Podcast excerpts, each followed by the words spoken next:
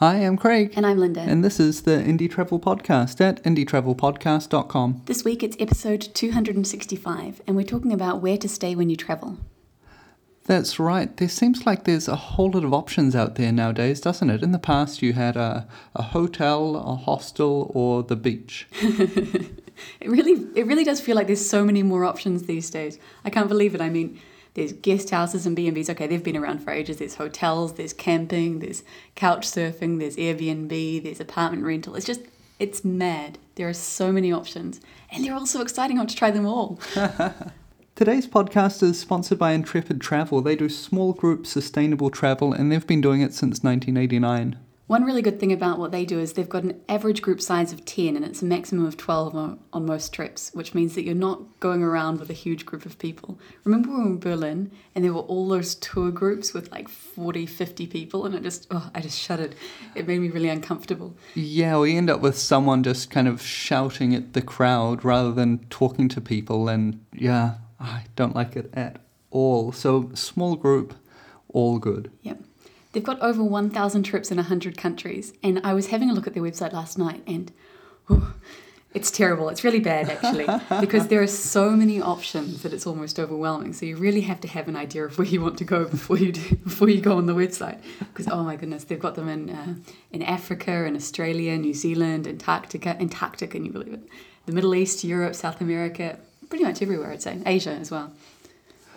And one thing that really ties in with what we're talking about today is their accommodation options. Uh, one thing they do well is focus on staying in local businesses, small businesses, and uh, so they've got a, a, good collection of unique hotels and hostels and guest houses in their network. So it's always somewhere interesting to stay. Yeah, and they've got an emphasis on local, which um, not only provides a better experience for you, but it also allows Intrepid to give back to local communities. Well, by the time you hear this, we will be uh, firmly ensconced on the Canary Islands, which will be our first time visiting them and uh, our last week in Spain. Yes, oh my goodness, I couldn't believe it. I was um, out this morning and I, I saw the cathedral. As we walked down our street, the, there's the cathedral's at the end of it, and it's just a beautiful view. And I started to feel really sad because I've only got three more days or four more days of that view.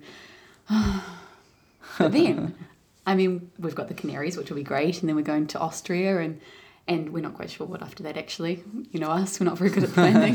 no. Well, we're very good at planning, but we're also very good at changing our plans.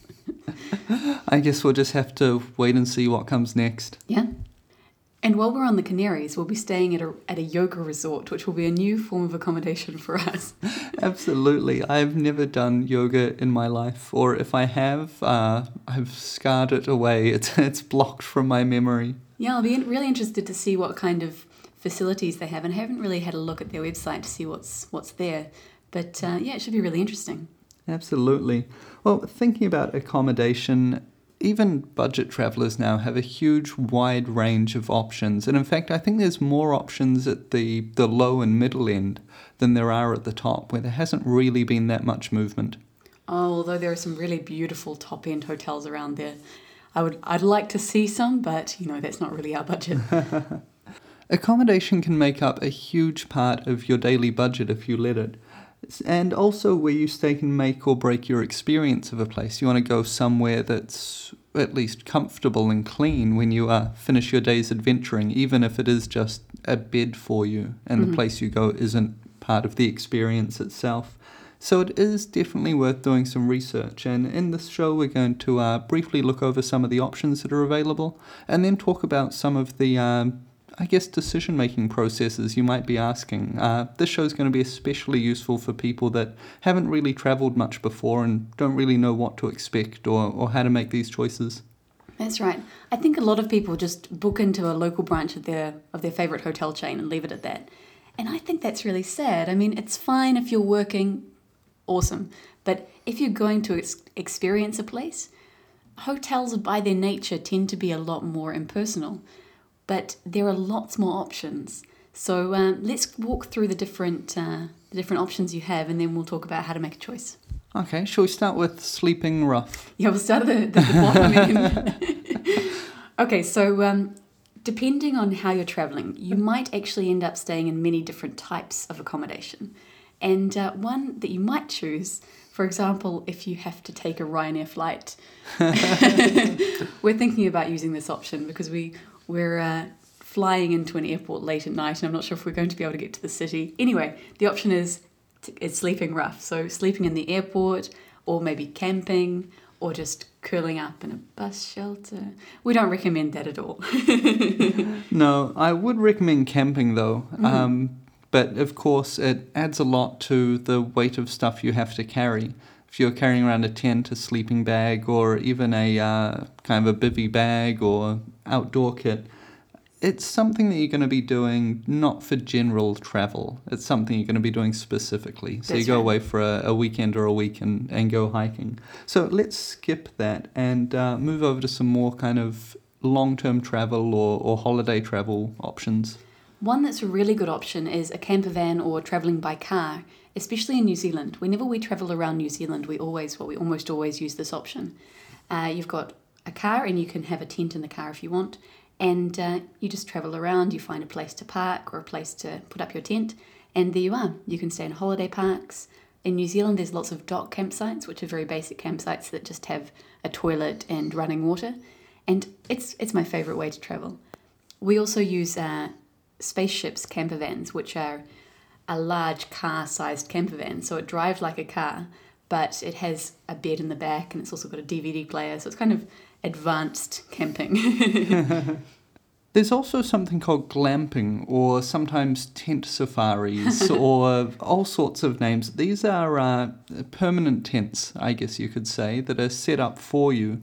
And so it's like staying in a resort, but you're sleeping surrounded by canvas instead of, uh, you know, sleeping in a, in a prefabricated house, which is often the other option. Yeah, we've never done this and we've heard that it can be quite expensive, so make sure you check out the prices before you book in. Um, another sleeping in vehicles kind of option is to sleep on a boat. Uh, you might go on a cruise ship, that could be quite expensive, or maybe a houseboat like we did one time in France, that was really fun. Uh, again, it's not necessarily the cheapest option, but it's definitely an experience. Oh, yeah, absolutely. That was awesome. Another thing you might choose to do is stay in a hostel, and uh, there's kind of two options here. What's most likely if you're young and, and traveling solo is that you stay in a dorm room with other travelers. Now, the dorm rooms come in many different types, from something like a, a four person dorm, which was our preference when we were staying in dorms, to a 20 or 40 or 100 person dorm. Now, personally, I would never stay in a 100 person dorm unless I was, ah, but we did stay in large dorms when we were walking the Camino de Santiago. So, in that case, sure. But uh, if you're staying in a, a, party hostel and you've got people coming in and out at all times of the night, it's not the most fun. On the on the Camino, it was okay because everybody was in the same boat. We were all getting up at dawn to start walking for 20 to 30 kilometres. and then falling to sleep rather early That's the, right. uh, the next night. So we didn't have problems with people coming and going during the night. Uh, so yeah, that's one option, staying in a dorm room with other travellers. Or you could also book out a dorm if you're travelling with a group. Like uh, we were in Prague once with there were five of us travelling together, and we had a dorm room just for us, and that was quite a good option as well. Yeah, if you're traveling as a small group of, say, I don't know, three to eight people, then you can often book out a room to yourself. Uh, another thing for women travelers is that many hostels now are having women only rooms. And so that can be uh, I don't know, maybe not any safer or anything like that. I certainly wouldn't think so, but maybe it might make you uh, a little bit more comfortable. And men do tend to snore more, so you might get a bit more sleep. Some hostels actually have whole women women only floors with hair dryers and free cosmetics and things like that. Yeah, the guys section didn't have any cosmetics at all. Well, anyway. So yeah, so we've already mentioned uh, having a private room for your group, but you could also have a private room if you're traveling as a couple, or even if you're traveling alone. Many hostels these days have rooms especially for that, and they might even have um, an ensuite. When we stay in a hostel, and we still do, we always have a, a private room these days because we've got a bit tired of uh, sharing with other travellers. I think we're just getting old. I think so. I think so. But actually, staying in a hostel in a private room is a really, really good option. It's a good alternative to a hotel because it's a lot less impersonal. Uh, you've got lots of facilities, maybe there's a book exchange, breakfast might be included, Wi Fi is very often free, as opposed to in a hotel where they still charge. I don't know how they get away with that. And uh, yeah, all sorts of things. I think one of the big advantages of the uh, the hostel is the, the social life Yes. around it, meeting other travelers, catching up with uh, with them, finding out where they've been, where they're going, and just kind of beating the jungle drums to figure out what's going on, what common scams are in the place you're about to go to, what's the great place that no one's heard of that everyone's going to, all that kind of stuff, which you lose as soon as you leave those environments. But one thing that you could do, which kind of flips that on its head, is go and stay with local residents. And there's a few different ways to do that, um, either by couch surfing or something similar, or by renting a room in an apartment off of a local. Yeah, that's right. There's services like Airbnb. Now, Airbnb does both apartment rental, where you get the whole apartment to yourself, and also it um, it has a service where you can rent a room within someone's house, which is similar to couchsurfing, which is exactly the same, but you don't pay. We've only done Airbnb staying with people once, and it was it was okay, but we found it quite difficult to find the balance between how much time to spend with our host and, and when to leave them alone because we had this um, kind of a, a contract with them. We were paying them to stay there. With couchsurfing, we find it a lot easier because they're giving us something. They're giving us the house. Well, they're giving us a room in the house, place to stay, and so we want to give back to them. Uh, so we'll make them dinner, or buy them a gift, or take them out, or something. And we have a lot more contact with them. So I, I don't know. I, I understand the couch surfing social contract more than I understand this staying with someone and paying kind of contract. Well, then you've got um, apartment rentals as well, where you might have some contact with a local owner, or you might have contact just with an agency, or you might actually have no contact with anyone at all. So, if part of your goal is to uh, do the talk with locals, get get good information, hang out with people, then they're not going to work so well. But you do end up with some beautiful places at prices that are much cheaper than hotel suites or anything like that. Um, GowithOh we've used, and they were one of our sponsors on the Indie Rail trip that we did last year. Um, they focus on the big cities in Europe. So if you're heading to Europe, they're a good option. Uh, another option, which is international, you're more likely to find things no matter where you go, is Roomorama. And we've used them as well in Buenos Aires and had a, a good experience there. We actually because we booked so late, we couldn't get the place we wanted for the whole time, so we had to change neighborhoods halfway through our stay. And uh, but yeah, it it all worked out, and Yeah, that was just our late planning Yeah. and then not wanting to move. That's right. So um, that's that's one option is to rent an apartment, and that can often be if you're staying for a long time or if you're a large group, that can be cheaper than than staying in a hotel room. I think renting an apartment is really great if you're a group of four to six people because you can get a room for each each of the couples or each of the people, and you've got shared facilities. There's almost always a kitchen, so you can cook for yourself, which can save a lot of money. And it's just it's nice. I mean, it's quite social if you've got a lot of people together. Unlike having individual hotel rooms where you've all got to kind of sit on the bed, there's no space for socializing. Yeah, um, one thing we haven't mentioned, which ties into this, is organizing house sitting. Mm-hmm. Now, this is definitely for your mid and long term travelers. You have to be going somewhere for at least a couple of months um, for Oh. this to begin to work out. Not normally. necessarily. I was having a look on, on house sitting websites, and quite a lot of the ones that were listed were just for a weekend or a week or something like that. Oh wow! I it- really can't imagine getting someone house sitting for a weekend. I wouldn't. I guess that's more yeah. I suppose that's if you're in a city and you know you just need someone to look after your, your pets while you're away for the Yeah. weekend. But uh, yeah, And I agree. That's, that's the trick with house sitting. Often there's uh, it's not just the house you're sitting; it's the dogs, the cats, the budgies, the uh, yeah. Yeah. What we usually do is we, if we're staying somewhere for a long time, is we just find an apartment um, and pay and pay for it.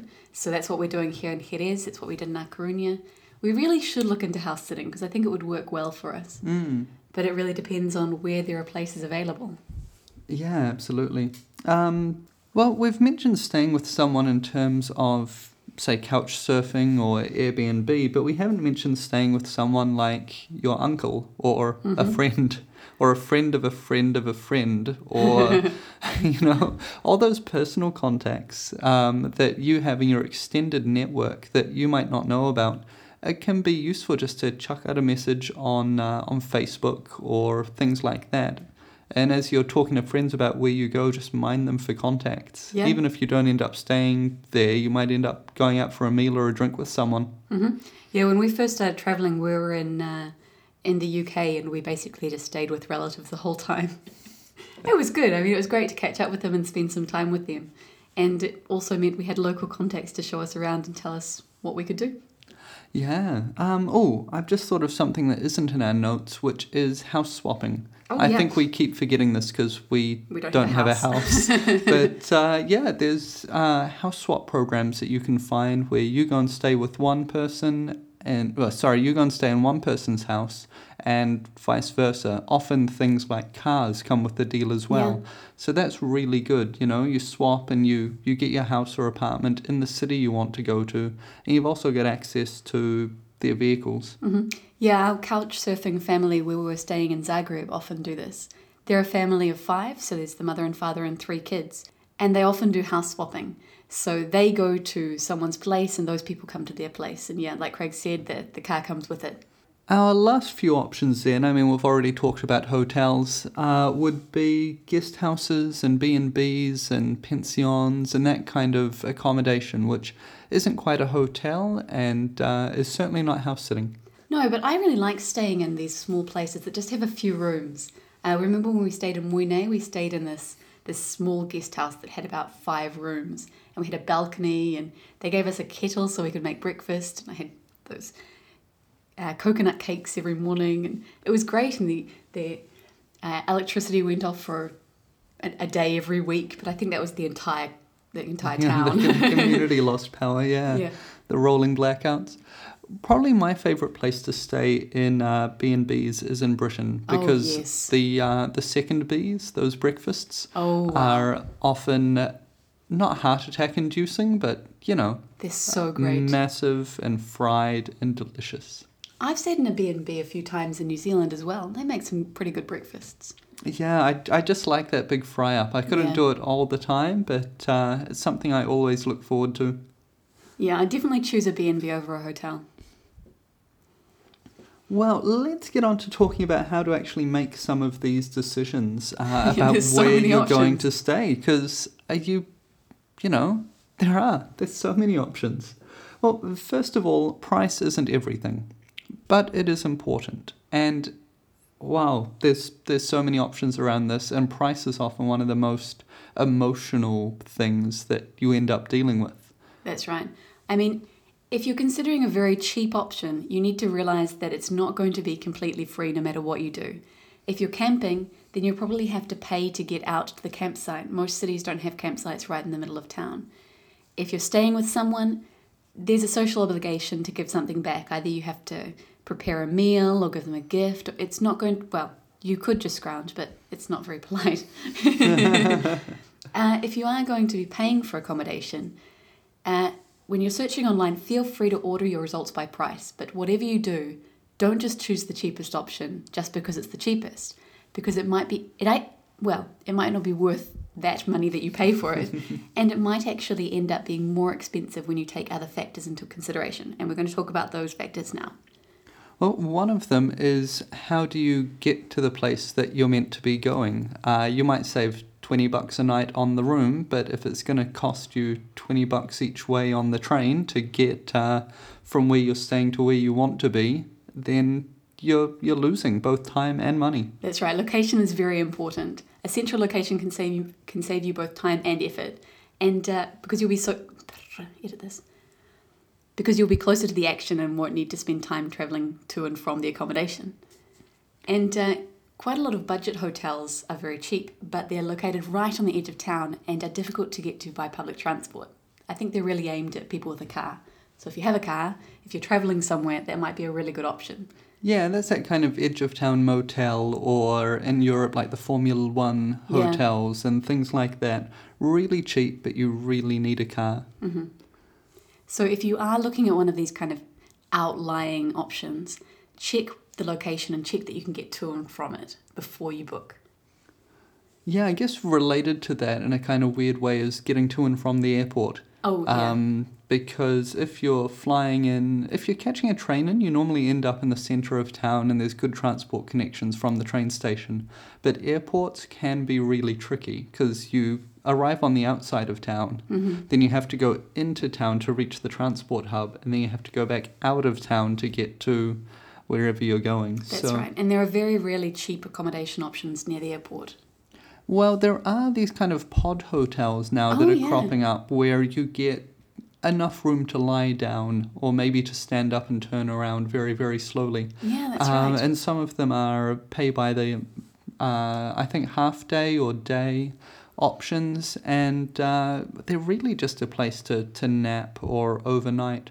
Um, and yeah, they're, they're cheaper than traditional out by the airport accommodation, um, but still not quite cheap enough to uh, to make it realistic to stay there in such a small place. They're really just to help you if your plane gets delayed or Mhm. you need to uh, get to the airport the night before to catch an early morning flight. Yeah, in that case, it's a good option.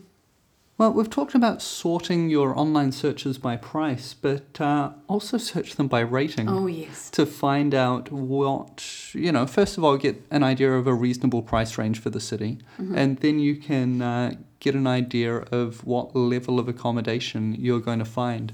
Now, online ratings are flawed, but they're as good as you're going to get. So, I don't know. When we've been to places that are low rated, we've found that they deserve to be low rated. And we've been to places to, that have been highly rated and they deserve that rating too. I mean, it's not an exact science, but it will give you an idea at least. As long as they've had quite a few ratings from different people. If there's only one, then it might not be the most representative.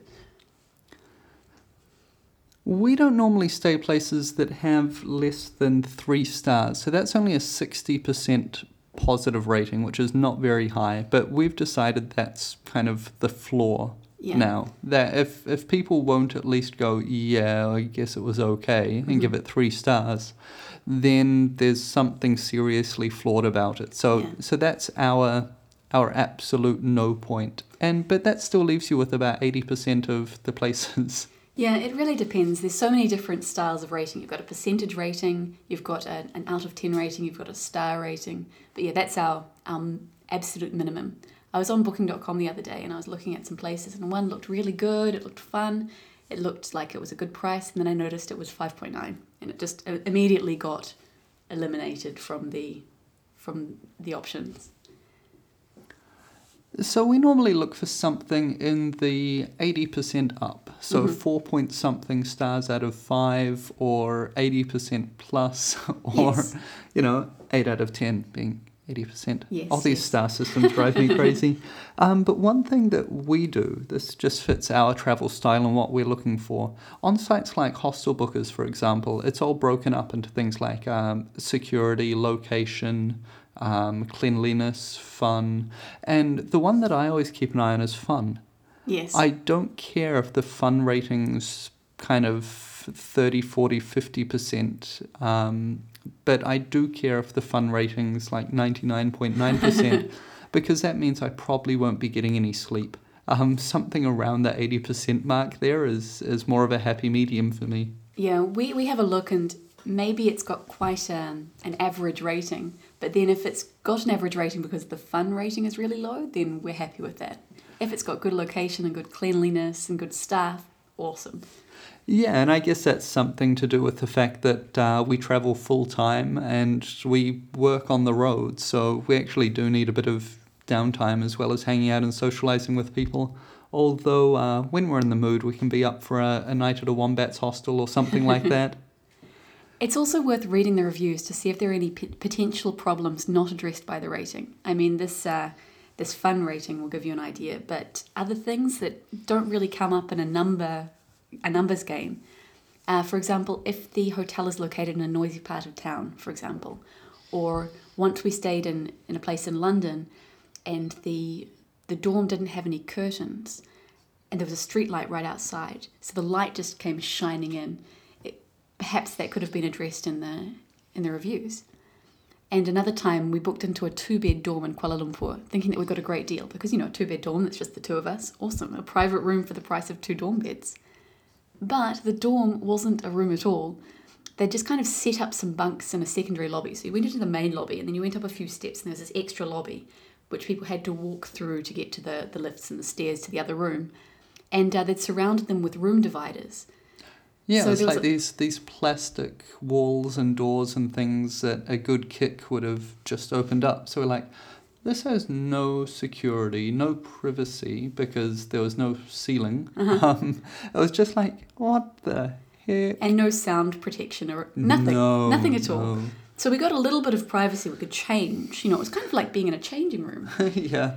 And uh, yeah, so when I went back to the website where I'd booked the room, I noticed that several customers had complained about this free issue. And if I had taken the trouble to read the reviews, Yeah. I could have avoided a substandard night stay. Yeah, but you know, quite often, well, when on that trip we were just hopping through. we just right. needed one place to stay for the night before we went somewhere else, Uh-huh. and then quite often we're like, I don't really care. Just just book something. You know, it can Yeah. be cheap. It can be a bit horrible. We're arriving at night, leaving in the morning.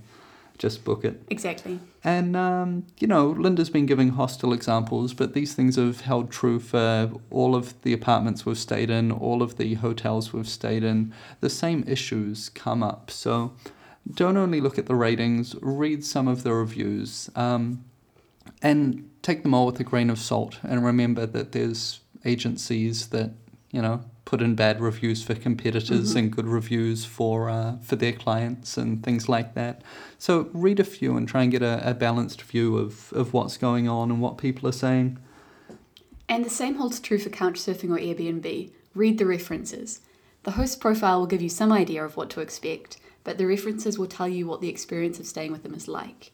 Uh, if there are any negative references, well, read them and think carefully before sending a request, but also be aware that, like Craig said, there are people who will just post negative references for the fun of it. Yeah, well, not so much on something like couch surfing, where the reference system becomes a really good safety net. Um, and what you have to do is look at that and uh, kind of read between the lines because Exactly. people tend to be quite polite on couch surfing, and and see if if that three star review or that average trust rating is because of something real or just because, um, well, not for something real. I mean sometimes you just don't get on with someone Mhm. and it's not that they're a bad person or anything like that you just don't gel Mhm. and so that can affect the uh, you know the the review system so yeah it's a bit more personal That's right. Okay, moving along. When you're looking at booking accommodation that uh, has facilities, what facilities are there? yeah For example, a swimming pool. If you don't like swimming, don't let the fact that the hotel has a pool persuade you to stay there because they'll be advertising it all over the place. Like pool, pool, pool. But and you think, oh, it's got a pool. But if you're not going to use it, it shouldn't matter. quite often, I mean, we find ourselves doing that, and I think everyone does. That you think, oh, that's quite good. Oh, that's something else. Oh, that's something extra. yeah And also, I mean, once we stayed in a place, the deciding factor was it had a gym and we hadn't done any exercise for ages. Oh my goodness, it was the worst gym in the entire world. that wasn't a gym it was a couple of weights it was it was a, a cupboard with a couple of weights in it and a, a dilapidated cycling machine. So you know, if you if you go somewhere based on the facilities, just uh, do a little bit of digging to see that those facilities actually exist. yeah I mean, we've gone to places that have pools advertised and you get there and it's uh, drained and empty Oh, that was the It's like, worst. oh, oh, come on! I I came here for that. I was actually actively looking forward to using your pool, Yeah. and you didn't have the courtesy to put a sign up on your, you know, booking partners. It's one change in the database to go. Pool is currently under repairs. yeah. Thanks. And you might actually even still stay there, but you'd you'd arrive knowing what's going on. Yeah. Um, facilities that might be looking out for um, are a kitchen, so you Mhm. can make your own food, uh, a bar or restaurant. Uh, in room safe is pretty standard uh, in hotels and guest rooms, But not but so much in not hostels. so much in hostels. And the thing in hostels to look for is are there lockers to Mm-hmm. lock your bags up in? And are they in the rooms or are they outside of the rooms? Mm. And uh, then uh, laundry is a big one, especially if you're traveling long term. Mm. And you know, in Europe, quite often places that have laundries will just charge one or two euros, like one euro for a wash, one euro for a, a run in the dryer. Mhm. Um, and then other places it will be included completely free. Yeah, Normally like not when in we stayed in Florence. but yeah, In the well, sometimes in hostels it is. yeah, but not normally. But where we stayed in Florence with uh, GowithOh, they had a really nice laundry room downstairs in the basement, and it was all completely free, which was great because we hadn't done any laundry for some time. It was. and then somehow we managed I- to get mud all over our trousers or something. I don't know. I, I felt like I ended up living in that laundry room because we arrived on day one after a couple of weeks of travel and, you know, just chucked everything in there. And then um, the next day, yeah, we got mud on our trousers and I spilt something on my jacket. So Yeah. we did another load. And then we had been there for a week and it was time to, to leave. So we washed everything again. So I cleaned clothes for the next couple of weeks. Um, but yeah, I, I felt like I lived there, and uh, they certainly didn't save any money on us having the uh, access to the laundry. But Also, it they was had- wonderful. They had dryers. That's one of the reasons we had to keep going there and back to check on our drying. That's right. That was the main right. thing. It wasn't like we went down, put it on, went back and hang it, hung it out. No, no, we're going back and forth every half hour to check the laundry and the dryer. Um, so Nick, what breakfast and what breakfast do you get? what I'm trying to say here is what extras do you get? But my my eyes were just drawn to that line as I started thinking about fried bacon and eggs and sausages and Sounds like it might be lunchtime. yeah, I think so. I think so. So, what extras do you get? Well done. You did that very well. For example, is breakfast included in the price? Mm, I wonder. And if it is, what is it? Because we've stayed in places that advertise breakfast, and you get, uh, well, white bread and once sat next to jam. You know, that kind of red, luggy stuff that, that doesn't actually have any fruit content. And, you know, Yep. actually, there's absolutely no nutrition whatsoever in the breakfast that's provided. I don't think Oliver Twist would have asked for more. Probably not. But then again, sometimes breakfast is included. And oh, that place where we stayed in um, in Prague, Fusion Hotel, Fusion Hostel, they had a very, very good breakfast. And they did indeed. One of these, you know, like three uh, benches full of stuff. You had six different cereals to choose from, hot things, different types of coffee and tea. It was Mm, it was fresh good. pastries from the bakery, and yeah, yes. it was a great breakfast. Well worth staying there in Prague. Um, you might get a free drink on arrival. Oh, that's yeah. that's always a favourite. If you walk in and check in and get handed a uh, a voucher for the bar before you walk up to your room, it's always nice to come back down and get a couple of glasses of wine or a bottle of beer and sit on the balcony. Yep. In a hotel, you might get free toiletries. That doesn't usually happen in a in a hostel, unless you're staying at one of those ones that's uh, got a, a female floor and you get the cosmetics. Yeah, That'd be quite I'm. I'm sure there are people listening going, "Where are these hostels?" There's one in Melbourne. Remember we visited it. Yeah, a What's it lot of the uh, it's part of the base chain, Ah, yes. uh, which are kind of yeah. I think they're owned by a, a hotel company, but there's a, a chain of them called Base around Australia, and New Zealand, and uh, yeah, some of them have these uh, kind of all female zones. hmm And uh, well, we're talking about what extras you get. If you're staying with couchsurfing, the free extra is the contact with the local person, which, in my opinion, is is priceless. It's worth more than even a very good breakfast. Mm. and then again, you might be surprised at what isn't included in the price of your room. Uh, I mean, breakfast is always a nice add on, but you might have to pay extra for sheets. In some places, Mhm. uh, having a shower is an additional extra, or a, a towel. hmm And many hotels still charge for Wi-Fi, although we tend not to stay at places like that. No, that would bankrupt us very quickly if we were paying $20 a day Wi Fi surcharge per device. Um, it's just insane. As soon as we see that they don't have internet or that they charge, well, it depends. If it's a, a token charge, like one one euro, then we might do it. If it's a really really good place, but um, if they if they're charging per hour or something like that, then no, we don't do Mm. it. Normally, if you're uh, booking online through an aggregator, the uh, the local taxes will be included. Uh, but sometimes you'll see advertised prices on other sites that don't include local taxes. And uh, this really seems well. It really hit me when we were in the states last time. Was just okay. there's the price. Good. Okay, we'll take it. And then all of a sudden, all of these extra charges get added on. You're like, wait, no, we're not taking it. When the total price we're willing to pay Yeah. is what we agreed on. We're not used to thinking like that. I think in the States they're used to it because all of the prices are listed pre tax and they have to do the maths. And without resort fees and Yeah, without. yeah. uh, da, da, da. I don't I don't think we can travel in the States yet, Greg. We're not ready for We're it. not ready, man. But yeah, we're just used to seeing the price and going, right, that's the price and then and then paying for it. Yeah. But uh, yeah. Another extra is uh, security deposit, Mhm. which comes into play if you're doing things like the uh, the house swaps, the apartment rentals. Uh, sometimes with the kind of Roomorama, go with O, Airbnb. Really depends on the the owner because these sites are just um, conglomeration sites. They pull everything together for you. Um, but it really depends on the owner of the property what kind of uh, security deposit they're after.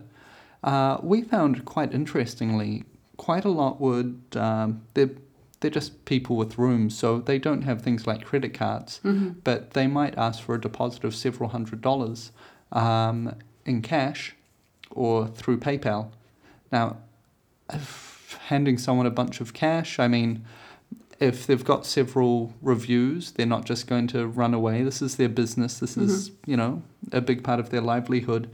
But I still feel really uncomfortable with, you know, handing over 300 US dollars in cash to someone. That's right. Well, when And we stayed with Roomorama in Buenos Aires, we just chose one that didn't require a security deposit Yeah, because that we felt so uncomfortable about giving over so much money. Yeah, I think if we were staying for a long time, then it would be a bit different Mm. because, you know, the chance of if you did lose the money, it would be absorbed into the cost of the, the stay. Uh, sure. but Like if you're staying in- for three days, yeah, I mean, here in Jerez, we're staying for three months and we paid a three hundred dollar bond. But yeah, in Buenos Aires, we were only staying in the apartment for three nights. Yeah. And, and sometimes the, bond rest- was the- eight hundred Yeah, eight hundred dollars. yeah. And um, well, we're publishing our Buenos Aires book this week, and one of the things that the author Stephanie talks about is that, well, in Buenos Aires, people aren't necessarily the best about giving back the security deposits. So it's something to think about. If you're staying for a long time, then, well, a security deposit is, is quite reasonable. But if you're only staying for a short amount of time, you might want to consider a place that doesn't require such a large security deposit. Well, we've been talking for a long time about this. If you've got any additional questions that we haven't answered, or you've got some, some fun stories to tell, drop by the site, indietravelpodcast.com, and you'll find the show notes by searching for where to stay when you travel. Well, today's podcast is sponsored by Intrepid Travel. Uh, as we mentioned at the beginning, they're big on small group sustainable travel and they've been running since 1989. One thing that we like about them is their support for local communities.